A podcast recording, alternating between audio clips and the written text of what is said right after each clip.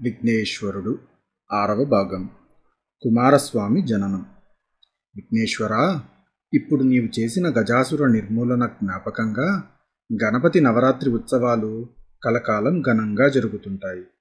ముందు కాలంలో ప్రజల స్వేచ్ఛా శ్రేయస్సుల కోసం సాగే ఉద్యమాలు గణేష ఉత్సవాలతో జయప్రదంగా కొనసాగి ఫలిస్తాయి.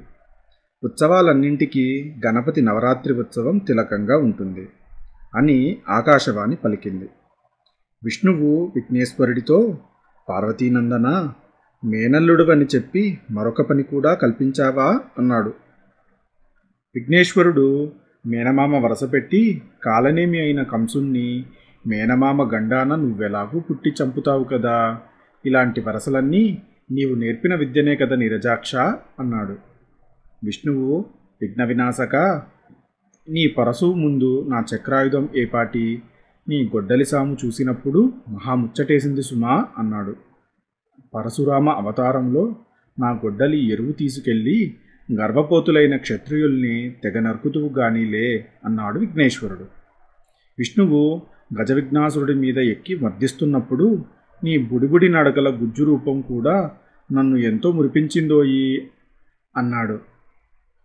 అలాగైతే వామనుడివై బలిచక్రవర్తిని పాతాళానికి అనగదొక్కుదువు గానీలే అన్నాడు విఘ్నేశ్వరుడు. నీ బుద్ధి విశేషం కూడా నన్ను అమితంగా ఆకర్షించుతోంది. ఏం చేయను? అని విష్ణు అనగానే విఘ్నేశ్వరుడు ఏ యుగానికి అవసరమైన ధర్మాన్ని ఆ యుగంలో స్థాపించడమే కదా నీ అవతారాలకు మూల కారణం ధర్మ సంస్థాపనకు అసలు అర్థం. సంఘంలో హింసతో మూఢాచారాలతో కుళ్ళిపోతున్న రోజుల్లో బుద్ధుడవై మానవులకు సక్రమ సంఘ జీవనాన్ని నిర్వాణాన్ని బోధించుతావులే. మాయాదేవి స్వప్నంలో నా తెల్లని ఏనుగు రూపం గర్భంలో ప్రవేశించి బుద్ధుడైన సిద్ధార్థుడి అవతారానికి నాంది పలుకుతుంది అని చెప్పాడు. విష్ణువు మహదానందం పొందాడు. పరమాణువు రూపంలో ఉన్న విఘ్నం విఘ్నరాజా నీ బానిసను నీ ఆజ్ఞానువర్తిని వెళ్తున్నాను అని సెలవు తీసుకొని కాలింది మడుగు చేరి కాళీయుడిగా దాక్కుంది. విఘ్నం వెనుకనే మూషికాసురుడు మూషిక రూపంతో వచ్చి ప్రచ్ఛన్నంగా దాగి విఘ్నానికి పట్టిన గతి చూసి పటపటా పళ్ళు కొరికి నిజరూపంతో బోర విరుచుకొని విఘ్నేశ్వరుడు ముందు నిలబడి సింహనాదం చేశాడు. విఘ్నేశ్వరుడు బలిష్టమైన అతని శరీరాన్ని సంతృప్తిగా చూశాడు. ముషికాసురుడు నిర్లక్ష్యంగా పిషపు నవ్వు నవ్వుతూ విఘ్నం నీ బానిస కనుక నువ్వేం చేసినా చేశావు కానీ నేను నీ జన్మ విరోధిని సింహస్వప్నం అనే మాట వినే ఉంటావు కదా. సింహాన్నై నీ కుంభస్థలాన్ని చీల్చేస్తాను అని అంటూ సింహంగా మారి పెద్దగా గర్జించాడు. విఘ్నేశ్వరుడు సింహమా నువ్వు జగజ్జనని వాహనానివి. నిన్ను గౌరవిస్తున్నాను అని అన్నాడు. సింహం మళ్ళీ గర్జించి ఉరకబోతుంటే విఘ్నేశ్వరుడు శివ శరభ అని స్మరించాడు. సింహానికి ఎదురుగా శివుని శరభావతారం హీంకార గర్జనలు చేస్తూ నిల్చున్నది. శరభానికి సింహ శరీరము కేసరాలు కోరలు ఉంటూ ఏనుగు తొండము దంతాలు ఉన్నాయి. మహాసర్పం లాంటి తోక చివర జ్వాలలు కక్కే మకర ముఖము ఉన్నది. శరభం జూలు అగ్నిశిఖల్లాగా ఎగురుతున్నాయి. శరభం తొండంతో సింహం ముఖం వాచేలా కొట్టింది. సింహం తోకముడిచి పరుగుతీసింది శరభావతారం మాయమయ్యింది.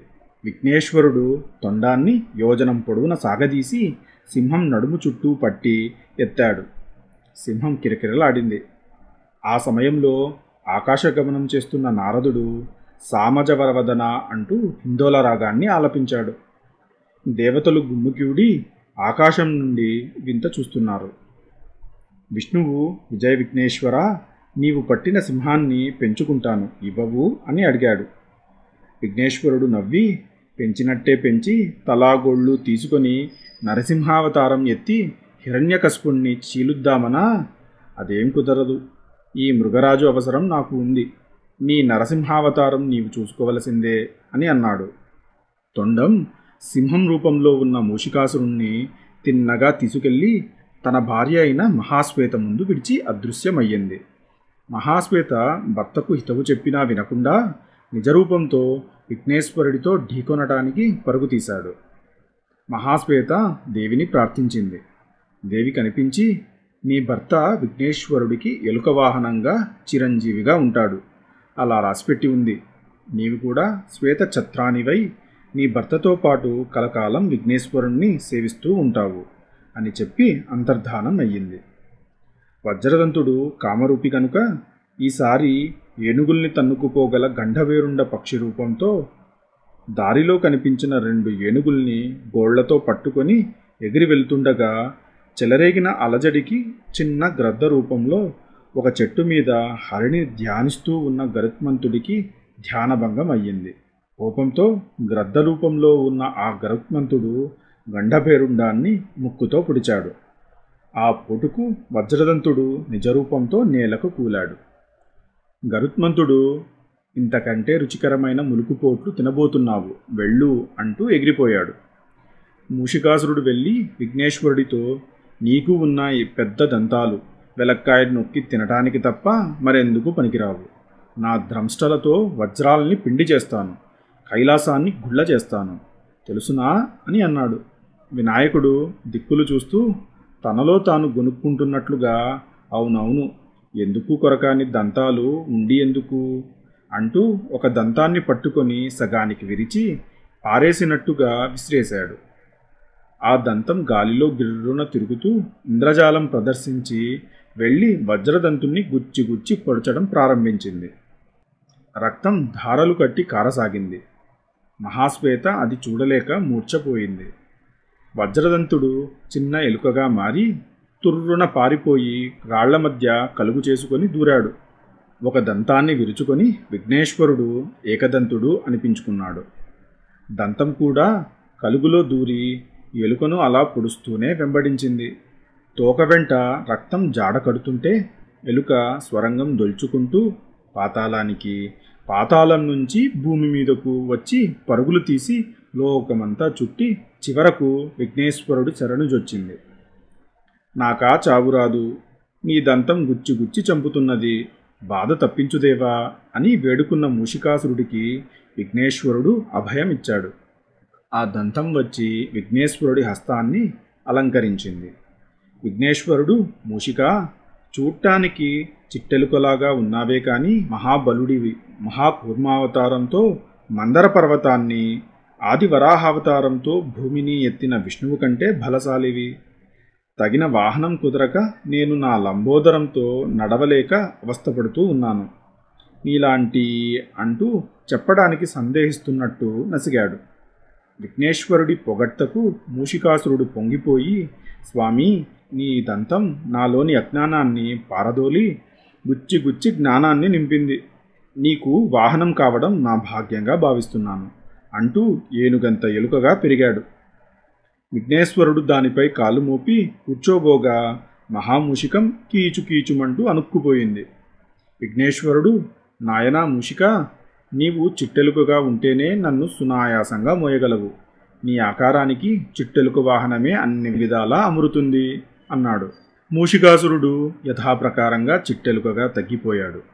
విఘ్నేశ్వరుణ్ణి ఎక్కించుకొని చకచక చుట్టూరా తిరుగుతూ అవును స్వామి ఇప్పుడు నిన్ను మోస్తున్నట్టే లేదు అన్నాడు.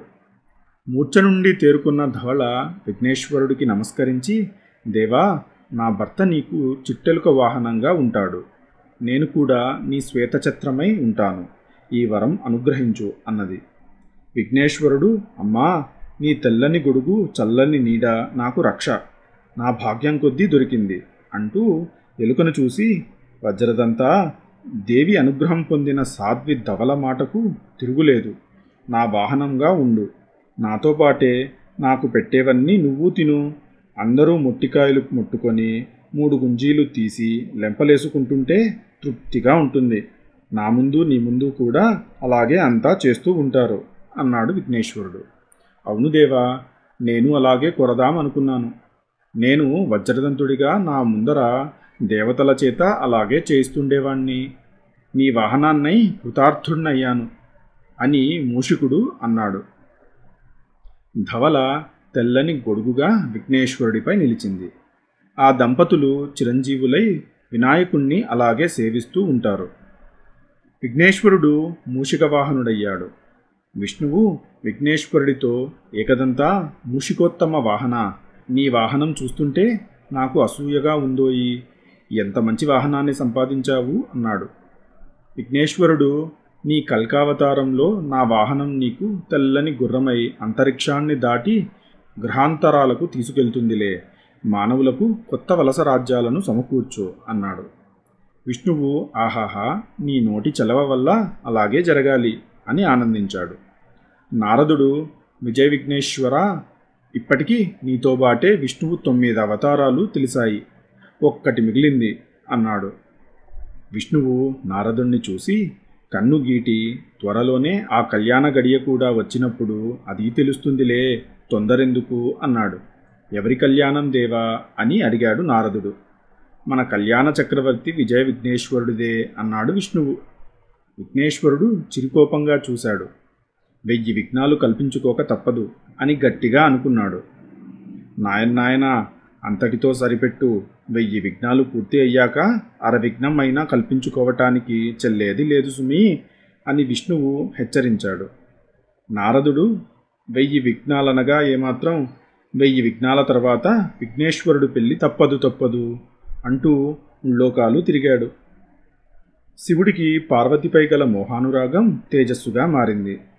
అగ్నిదేవుడు దాన్ని తీసుకెళ్ళి శరవణ సరస్సు చేరేలాగా చేశాడు. ఆరు ముఖాలతో కుమారస్వామి అవతరించాడు. ఆరుగురు ఋషి భార్యలు అతన్ని పెంచి పార్వతీ పరమేశ్వరులకు అప్పగించారు.